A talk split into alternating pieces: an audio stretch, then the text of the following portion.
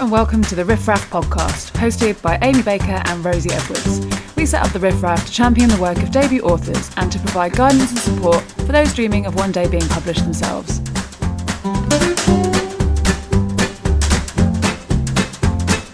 Today we're talking to Chloe Seager, author of Editing Emma, about how to nail dialogue, the role of social media in writing, that's good and bad, and Chloe dons her literary agent hat to offer tips on writing the perfect pitch.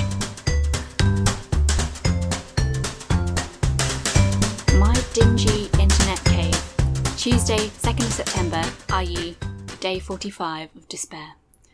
Posted by Miss H, 1503. Leon Naylor is in a relationship with Anna McDonnell, three mins. Huh, that's funny, because I thought he was in a relationship with me.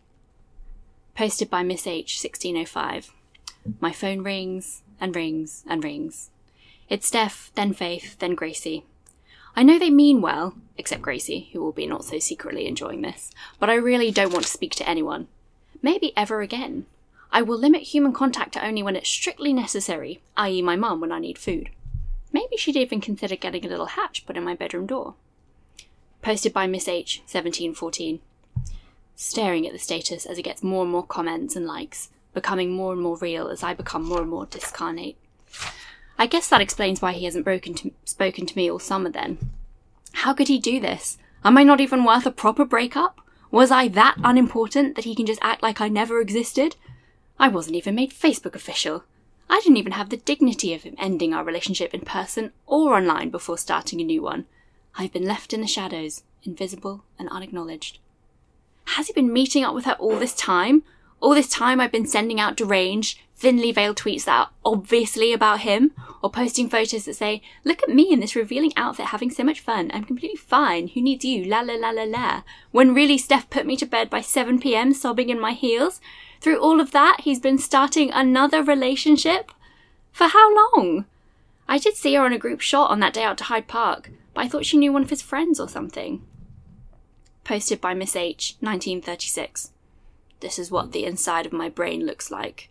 Leon Naylor is in a relationship with Anna McDonnell. Leon Naylor is in a relationship with Anna McDonnell. Leon Naylor is in a relationship with Anna McDonnell. Leon Naylor is in a relationship with Anna McDonnell. Leon Naylor is in a relationship with Anna McDonnell. Leon Naylor is in a relationship with Anna McDonnell. Leon Naylor is in a relationship with Anna McDonnell. Leon Naylor is in a relationship with Anna McDonnell. Hello, Chloe Seager. Hi. Hello, thank you so much for joining us on the Riff Raff podcast. Thank you for having me. Yeah, it's a pleasure to, to meet you. Um, so please let's start with you telling us a little bit about your book, Editing Emma.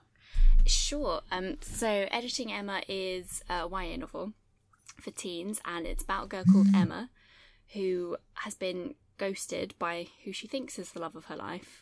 Obviously, me being older and wiser, I know better. But she spent the summer being a bit pathetic, um, lounging around her house, stalking him online. And she kind of gets to the end of the summer and thinks, right, enough is enough. Um, I'm going to go on this life mission. And I guess she kind of starts a new blog and kind of, I guess, starts a series of life edits, which in the end turn out to be kind of nearly as unhealthy as her summer was, but um, yeah, hopefully room for hilarity in her in her journey. well, and it is hilarious. It's such. It is obviously a YA novel, but as an adult reading it, it is so spot on and so funny. Thank you. And obviously, it's formatted, as you said, to be to resemble blog posts, and there's a couple of text messages in there and things like that. Um, what appealed to you about writing in that particular structure? Um, well, actually, it didn't start as a blog. It started as a diary, um, and then once that idea of, of having it as a blog came up, it just felt completely natural. And I went through and I changed, I changed it all. Um, I think it just felt natural because I, I kind of it just made sense. She would always be on her phone. She's obsessed with it. Um, and also it kind of i mean practically it has a lot of room for her being in the moment so i remember reading um, the louise rennison books when i was a teenager don't know if you remember yeah, those Yeah, they're great. Um, I'm afraid. but they were diary entries and i remember always being quite frustrated that i was always getting the past account Yeah, Of, yeah. of what was happening to her and i think kind of just thought emma would kind of sometimes get her phone out and be writing about stuff as it was happening and i also think um, emma is kind of someone who i guess kind of doesn't feel like anything is real unless it's online or you know she's just been ghosted by someone who didn't even make her facebook official and she's mm-hmm. kind of feeling like her her whole existence has come into question.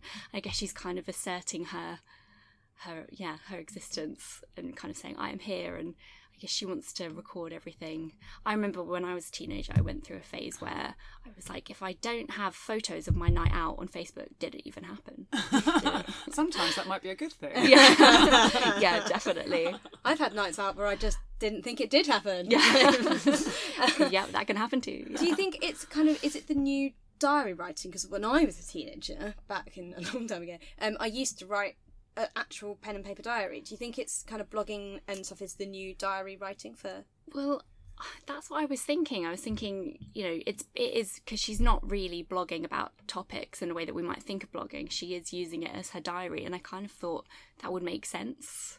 Um, and I think actually there's a, a moment in the novel where she discovers her old pens, pen paper diary, and she's thinking, oh, I haven't used these in a million years.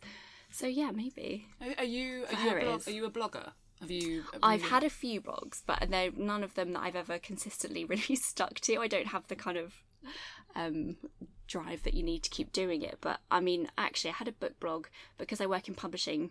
Can only really write about books that you really love. So my reviews weren't very balanced. and I have a I have a film blog. I actually I'm obsessed with Gilmore Girls, and I'm doing the Gilmore Girls movie challenge. I What's the movie challenge? I love the Gilmore Girls. Oh my god! I've just We could be best I've friends. ju- I mean, we should be. Yes, I've just that's started. Lorelai, yeah, that's that's Lorelai. Yes, Lorelai and and Rory. Rory. Okay, or te- well, technically, Technically. Lorelai and Lorelai. Exactly. Oh All right, nerds. I mean, if, if, if Amy, I don't if mean Amy that. you just want to leave at this stage. I've, I've watched the, well the ones I've enjoyed. The ones I've watched, I've enjoyed. I just started rewatching it. It's um, like it's like it's like chicken soup. It's like It's the so most comforting. thing. I've rewatched it so many times, it's ridiculous. But I'm actually just rewatching season four at the moment, which I always skip because it's the return of Dean, and it's like watching new episodes. Return of Yeah, Dean. he's so Yeah, boring. He was my Dean first. oh, no, no, it wasn't Rory. Anyway, sorry, I've gone on a massive tangent. But yeah, no, I'm doing the Gilmore Girls movie challenge, which is watching all the movies they ever referenced in the whole show. So I have a, a blog about that, but it's minimum commitment because you just literally write a couple of lines about whatever movie you watched and post it off. Yeah, I'm, I'm excited to follow that blog. Yeah. What is the name of the blog, in fact? um, filmed by Kirk. Oh, obviously, it's called Obviously. Phil by No one else knows what that means. Everyone else knows what that means. Everyone else. So anyway, getting back to the, Oh, yeah, the the- subject the at hand. yeah. So, how important do you think a sort of uni- a fun structure is to a narrative, to a you know a modern narrative? Um, yeah, I think structure is very important. Um, actually, I probably have more experience talking about this as an agent than an author because I get so many submissions in where, for instance, you'll have someone who's writing from two different voices, and then suddenly the second voice will disappear, and you're like, oh, where did that character go? So you definitely have to think about structure. Um, I think with Emma, the structure definitely worked for me because it, it gave me so much room for punchlines with comedy, so I could just break it and then you know you have the joke sitting and move on, and it was kind of fun, bite-sized bits that kind of just worked for the book. Um, but yeah, totally depends on the book, but I do think it's important. And, and and kind of picking up on that, you do have so much dialogue in the book, which makes it so snappy and it's and it's so warm and relatable. How did you. you. approach writing it? Just from watching the Gilmore Girls, because the dialogue in that, was what I remember. Oh, so suddenly, Yeah. turns out you do know what it's about. it's true, the dialogue in Gilmore It's Girls good. is very strong. Yeah, well, from what I actually, strong or weak depending on who you ask. Some people are like, no, it's not realistic at all. It's so realistic. True to them. yeah. Um, I yeah. would talk to somebody who would say something like that. Sorry.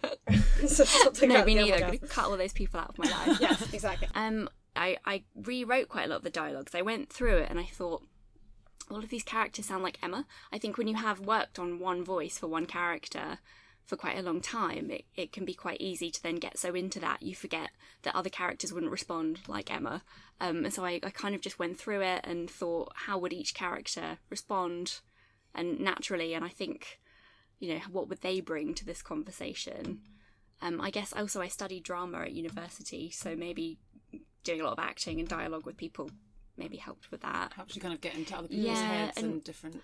Trains of thought and exactly. stuff. And I'm so used to studying plays, play scripts. Yeah. What so what if what is that the kind of tip that you would offer to um sort of auth- aspiring authors who are trying to who are struggling with their dialogue? Yeah, dialogue is one of the hardest things to get right, I find, when I'm reading submissions. Um, I would say, yeah, reading it out with someone can really help.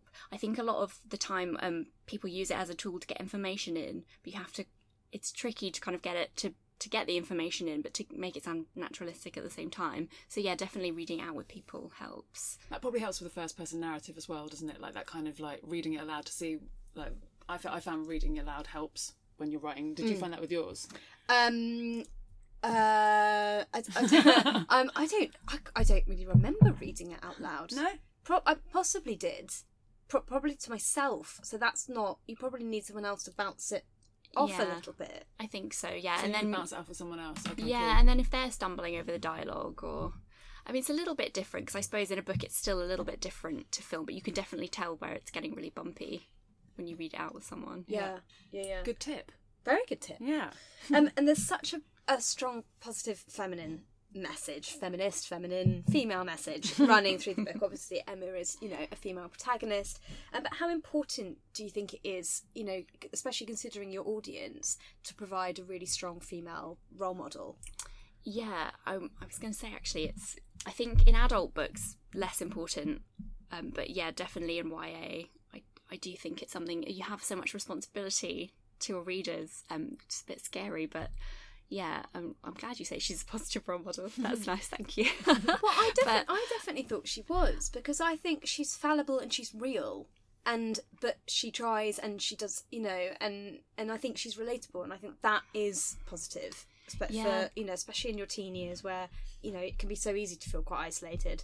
She says at thirty-one, sometimes crying herself to sleep. Do you think that this was kind of maybe the book that you needed when you were a teenager? Oh, Like, is that- is that- absolutely. yeah. yeah I, I did want to write her as a, a kind of a role model but i also wanted I, I didn't want it to be unrealistic i kind of thought when i find novels more interesting when someone changes and grows across the novel so i definitely wanted her to do that and kind of get a message across hopefully without it being patronizing um, because she changes so much across it um, but yeah no this is definitely the message that i would have wanted as a teenager a letter to teenage chloe Yeah. How, have, have you have you had much feedback from people reading it, sort of teenagers that are reading it, and that in that's like along that vein? Yeah, I have actually. It's really great. sweet when a, a real teenager messages messages you, and especially, you know, I actually had a message from someone in Germany the other day. He was like, "I felt like Emma was me," and I was like, "It was, it was really sweet." And yeah, no, it's so nice to get. I mean, it's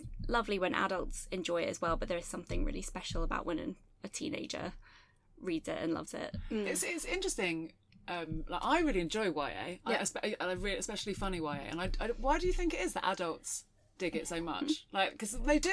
it's so so yeah, popular. they do. I mean, I do. yeah, Um, maybe it's all adults who had a very um, vivid teenage life, or maybe they still had stuff that they are working out from their teenage years. I know that it was definitely a important time for me. I guess it's an important time for everyone. But yeah, I think there are certain people who definitely love it, would love it more than other adults, and kind of thinking what links us. Maybe, maybe had a difficult teen life, or just a very interesting one, and you're kind of still thinking about it.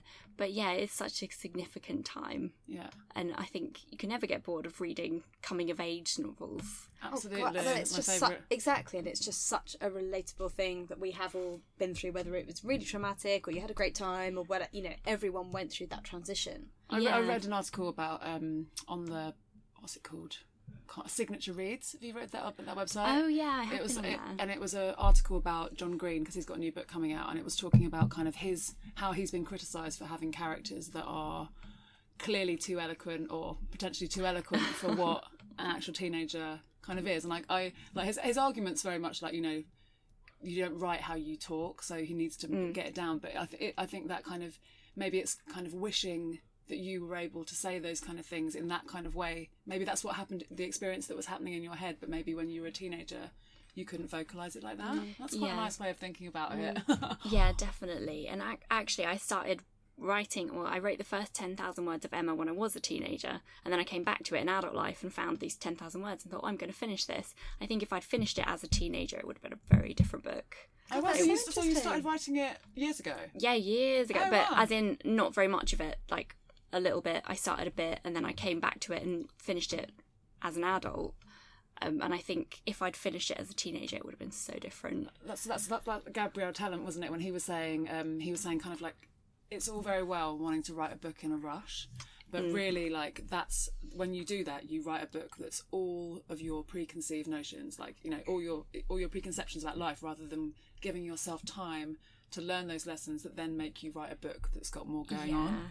And how much Yeah. of your original manuscript is still in is in the finished book? A few of the party scenes, but that's it. Really? When she goes to the house party, that is all teenage Chloe. Oh, that's but, so cool. Yeah. That's incredible. I love that. but I think uh, the perspective you have as an adult writing for teenagers, I think, is important. Yeah.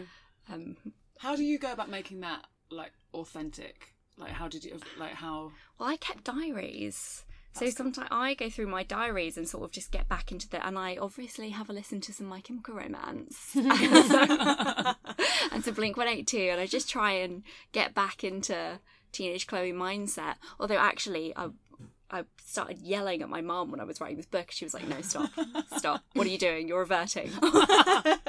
You know there are like there are nights where you can go and read from your old teenage diaries. yes. I really need to do one of those nights. There's cringe, isn't it? What's it called? Cringe. Oh my god, it sounds amazing. cringe? We um we have to find out, and then I think we should all go. I have one of the best entries of my diary.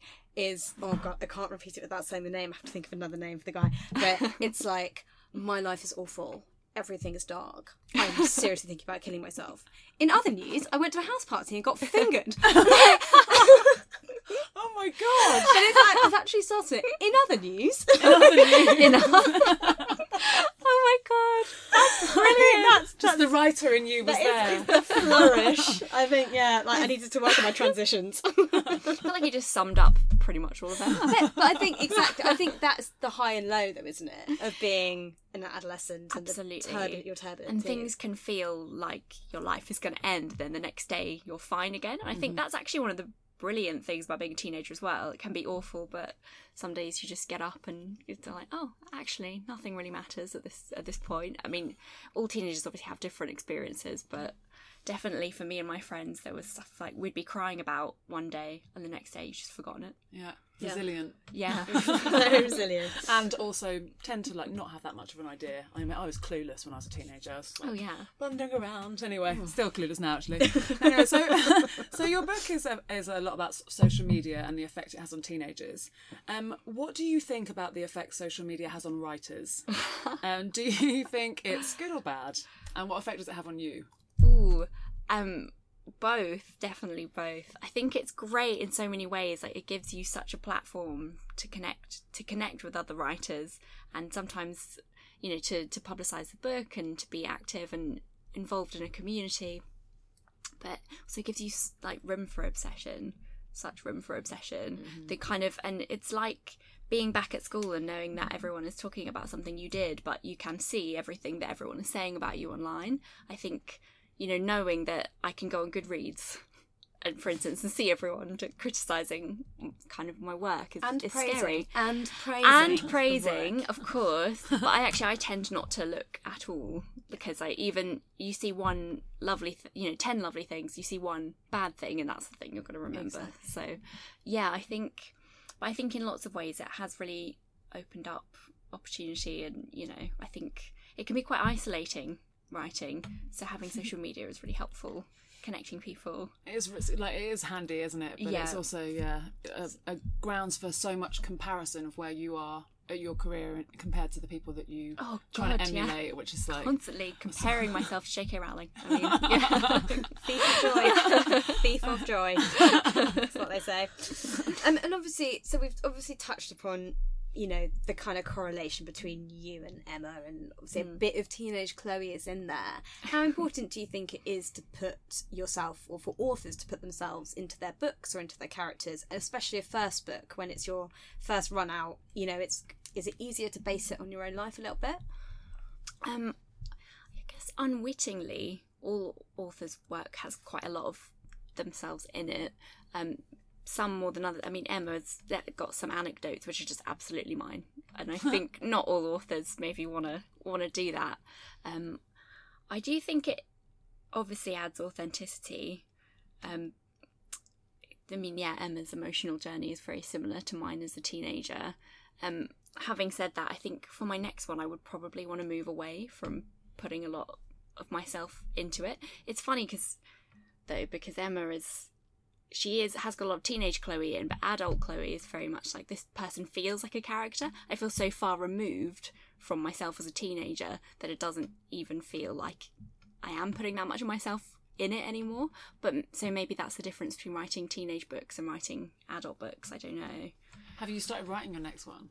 Um, I'm working on the sequel to Emma. Oh, cool! That's so exciting. Yeah. so exciting. So you've touched on it already. Um, that you work as a literary agent. So and you deal with children's books and YA as well. Yes, Is that right? I do. Um, so how um, how do you think the job has helped you in terms of coming up with the idea for your book? Did you kind of were you looking for gaps in the market or?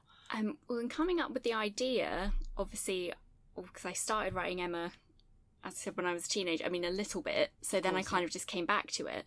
Um, so in terms of the idea for this one, no, I don't. I don't think being an agent really helped with coming up with that. But as an agent, we definitely are looking for gaps in the market. So that's definitely. I mean, I suppose just being an agent and thinking about the market has obviously been helpful. Thinking about structure, pace, all those things I think about all day, every day. So, it, yeah, it must have helped in some ways. The idea for this was more because um, when I was a teenager, I loved the Louise Rennison books. I've already mentioned them. But I think I got to about age 15, 16, and I, I kind of felt I was a little bit too old for them now, but there wasn't anything like it for kind of older teens. So that was really what I wanted to to do. And I remember feeling as a teenager that a lot of books are quite all or nothing when it comes to sex. Like there's either nothing is happening or they or they're having sex. Yeah. And I remember thinking I remember feeling when I was about 15, 16 like, "Oh, well, I'm not a monk, but neither am I having full-blown sex. But where is this being reflected in in books?" So that was a, a big part of why I wanted to write it. Um, but yeah, in terms of being an agent, I think unwittingly it must have helped in lots of ways in terms of the writing process. But in terms of the idea, not for this one. How did you How did you find? Um, obviously, you're probably really busy. I always imagine literary agents being incredibly busy. It's very busy. and then, yeah. and then, so you're spending all day reading scripts and not, not scripts, reading books and that sort of thing, and then you come home and you're called to write. Like, how do you keep that? How did you manage to do that? That must have been tricky, or Oh yeah, that- it's hard. Yeah. Yeah. Well, actually, the first the first one I found much easier. It was so I didn't have a deadline. It was just on my own time when I when I had a moment. And now the second one I found a lot harder because I have a deadline for it. It is busy. Sometimes I think I must be going blind from all the staring at screens I'm doing. Um, but yeah, it's you just cram it in where where you can and hope that your friends and family will understand. so you don't have a structure. You're not like a. I get up at five a.m. I write till six thirty. No, no structure for me. Because I think because it's comedy, I think unless I'm in a good mood, I can't I can't do it. Unless I'm feeling like I want to have fun with it. Um, because I think so often I come back from work and I'm really grumpy, and I think it's if I'm not having fun, no one's going to be having fun reading it. do you do anything to kind of get yourself in a funny mood? Amy just Get did a someone to little, tickle you. Amy just did a little dance and she said, "Funny mood." warranted it. they do laugh. It worked. Um, I don't. Maybe I should. Actually, sometimes reading the Teenage Diaries does make me laugh, and sometimes I will get out some Louise Rennison or you know something, watch some comedy. I love Peep Show. I, will, I can Oh, just Show's rewatch. so brilliant. It's so I can just rewatch it endless, endless times. Yeah. Um. So yeah, I, I guess I do. Um. And also locking myself away in my room with the Teenage Diaries does help. And what about getting to publication? Can you tell us a little bit? So you sort of, you know, you've written your first ten thousand words. You came back to it, and you once you got your manuscript, what happened next? Um. So I submitted actually under a fake name. Oh, um, because Planning. because I work in publishing, I just didn't. I, it's not because I think I'm really important in publishing or anything. I'm not, but um, I just, I just didn't want anyone to Google me or stalk me on Twitter and think, oh, her book was shit. She works in publishing. She should know better. Um, so What was your pseudonym? my pseudonym was Zoe because I'm a master of subterfuge. Is there anybody else in the market along with a name like that? I can't think of anyone. I can't think of what was anyone. the surname? Did Yeah, surname Ella. Seager? Was it Ella? Yeah. oh, that's not her the actual name name, again. Jesus. That's not her actual name, is it? That's a new one. Zoe. Zoella. Zoe Ella. No, that's not her surname. Sorry, take a mate. Yeah. Zoe Sugg. I should have just gone in as Zoe Sugg, you know. Yeah. Zoe Ruined Sugg's new that novel. Yeah. Um, but just for the record, one. your book isn't shit, and if you'd written it under your actual name, I'm sure you'd have done just as well. Thank you. But I mean, I, it's hard to tell with your own stuff. You're so blinded to it. You don't. I feel like I can't. You know, can't actually have good judgment on it. So I wanted to know. Well, yeah, I wanted to know that someone else thought it was good enough, and and not have and just take out all of the the kind of personal stuff. Also, because I probably run into a lot of these agents at parties. I didn't want them to feel awkward about having rejected me or. You know, Did you, anything did you like not that. think, oh, I'll ask some- some of my literary agent friends for their advice and stuff like that? You didn't at all? No. Oh, wow. I found it too awkward in case they really because because sometimes you get that as an agent. You know, you have people who you know ask you, and if you think it's terrible, it's really hard to give feedback. Yeah. Um. So I kind of thought, well, I have no idea, because I really think you have no perspective on your own work often. So I just wanted to do it anonymously. Just felt more comfortable that way. Yeah. Um, and what happened next? Was there how? Yeah. What happened? Did what you apply to next? agents? Did you- Yeah. Or did you just go straight to publishers? No, went to agents. Okay, cool. Um, and then yeah, so we did. I got an agent then, and which was great. And then did a couple of rounds of edits with her, and then went on submission, and then had a couple of meetings with some publishers. Went with one, so it was all quite smooth, really. Um, but yeah, we had. I did probably more edit, more editing with my agent than with my publisher, which is actually I think more getting more and more common these days. We're starting to hear about yeah, Yeah. more and more authors that we talk to. They do a lot more with their agent before Yeah. they even approach publishers. Yeah. yeah, Just I do a lot with anyone I take on. Yeah. It's very rare that something comes in that I wouldn't change. Yeah. And that's uh, you. You'd suppose that you know you know kind of the stage. you'd hope that you'd know the stage that it can then go. Yeah. You, you know. Yeah, I suppose I must have had some perspective that I thought, you know, I thought someone might like this, but you can never be sure. You can never be sure. Yeah. How and long? it's, How long? Oh, sorry. it's just with comedy as well because it's sense of it's my sense of humor. Mm-hmm. Obviously, Emma makes me laugh, but it's so hard with comedy, especially I think, to know if anyone else is going to laugh. Yeah. Absolutely, absolutely. Oh my god! And did you? Um, so how long from from the sort of like starting to write it to public to publication? Do you kind of have a rough? Oh, well, technically, I suppose, given that I started writing it when I was 17, 18, technically, like six years. So I was 20, no, I was 23 when I wrote it. Um, but actually, when I got down, when I sat down and wrote it, I wrote it within 10 weeks or Oh so, wow! which is not too long. I reckon that's the fastest we've heard so far. I think Oh, I don't know. I think Lauren Berry might have beaten you. no, that, no, no, as, no. As in Lauren Berry was slow. She wrote it, the whole thing in 10, 10 weeks. Yeah, I think she might have done two months. No, Lauren Berry took ten years. 10 years? Who am I thinking of then? I went and sat down and wrote it in a couple of months. I don't know. Lauren Berry took. T- don't you remember? She was like, "It took me ten years, and I, thought- hate every page." Well, that's just something different. Sorry. Um, oh, I th- yeah, I thought it was her, but yeah, that's that must be, if not the record, then very close to the record. well done. Well, that's Thank great you. achievement. Did you lock yourself away in a room? Um, well, was it- I was wor- I was working, so it was like evenings and weekends, ten weeks, which was fast. But my second one has taken a year, so it's just What happens? complete. Yeah, what's happened? Yeah. I Completely admire, I admire your work ethic. It's in- incredibly impressive. We don't really Thank have you. that, do we? I try to. I just spend a lot too much time worrying about things. There's a lot. Yeah, it's a whole different Um, podcast. but then to publication, it was longer. So then I, s- you know, I actually put it away after I'd written it. Went back to it for a few months because I think all authors submitting to agents should do that, um, because you you get a fresh perspective on it. And then I submitted, got an agent, and then we submitted probably kind of eight months after I'd written it, and then it was out the year after that. So I guess like a year and a half Okay. Two years. How many months did you put it away for? Just a couple. Three. Three. Yeah. We could literally retitle this podcast "Putting It in a Drawer" because so almost everyone gives us the same advice: finish it, put it in a drawer for three Yeah. months, and then come back to it. So, Yeah, often, so often as an agent, I look at things. I think you should have put this in a drawer. That should just be your in your submission guidelines.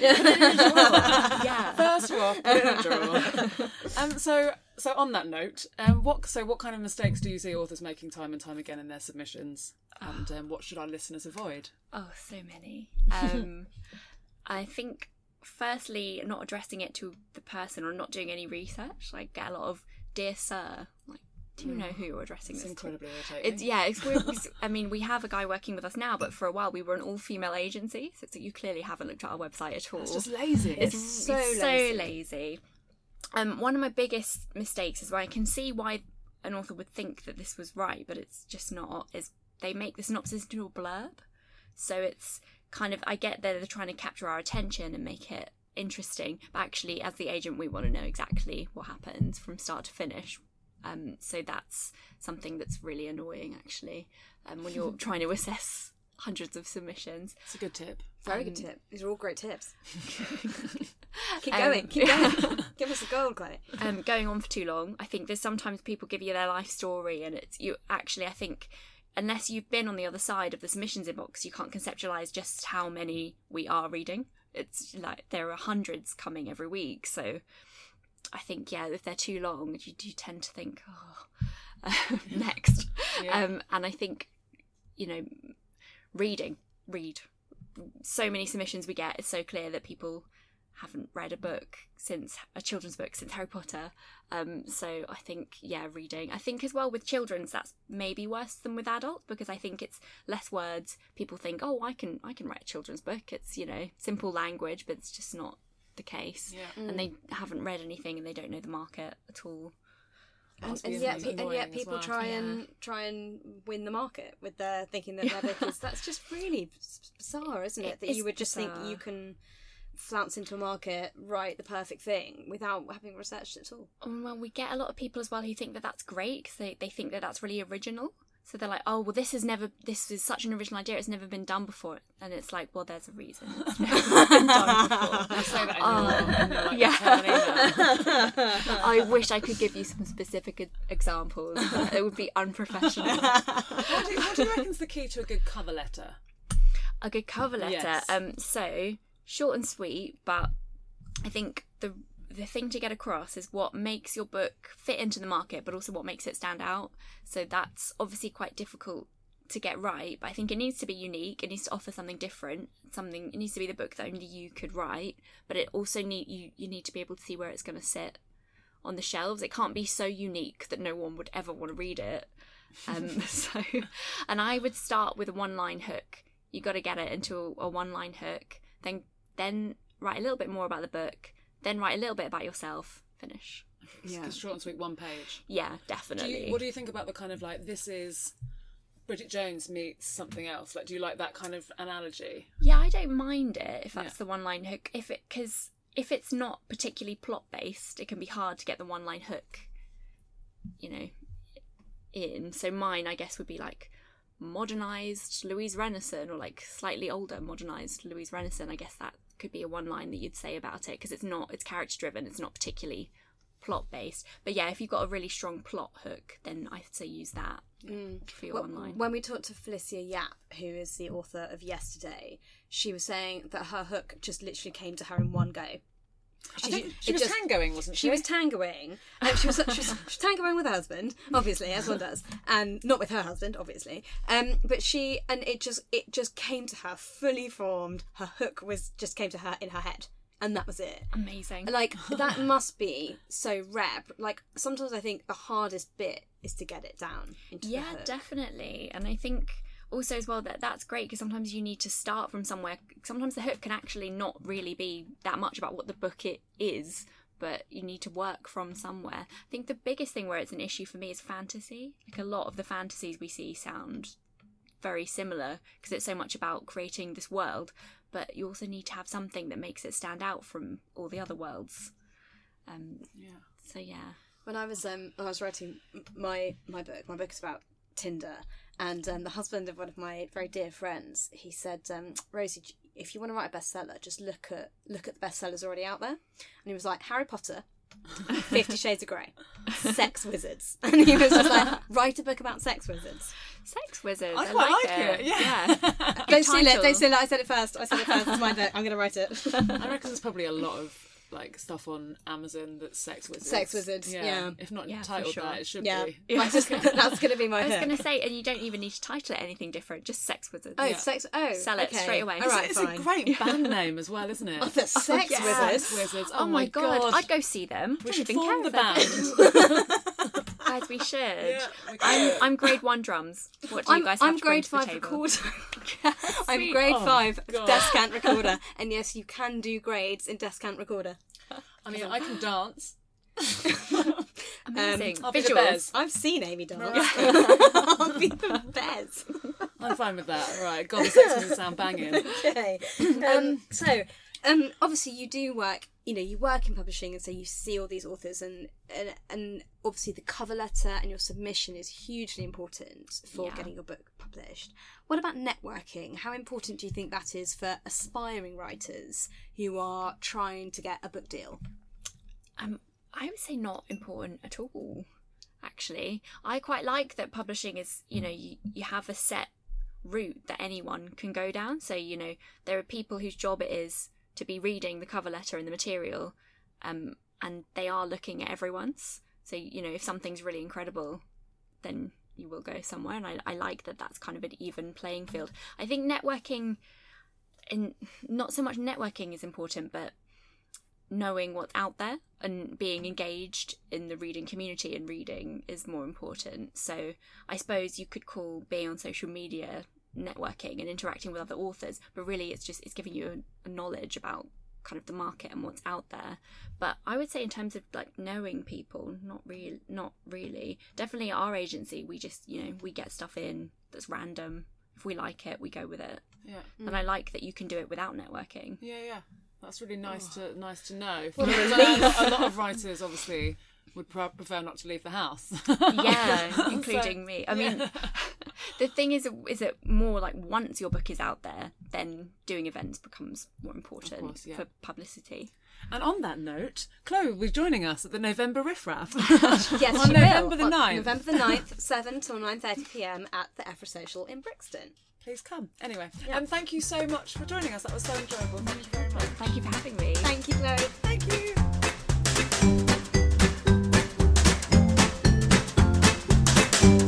Riff Raff podcast is hosted by co-founders Amy Baker and Rosy Edwards. Come say hey at the-riffraff.com.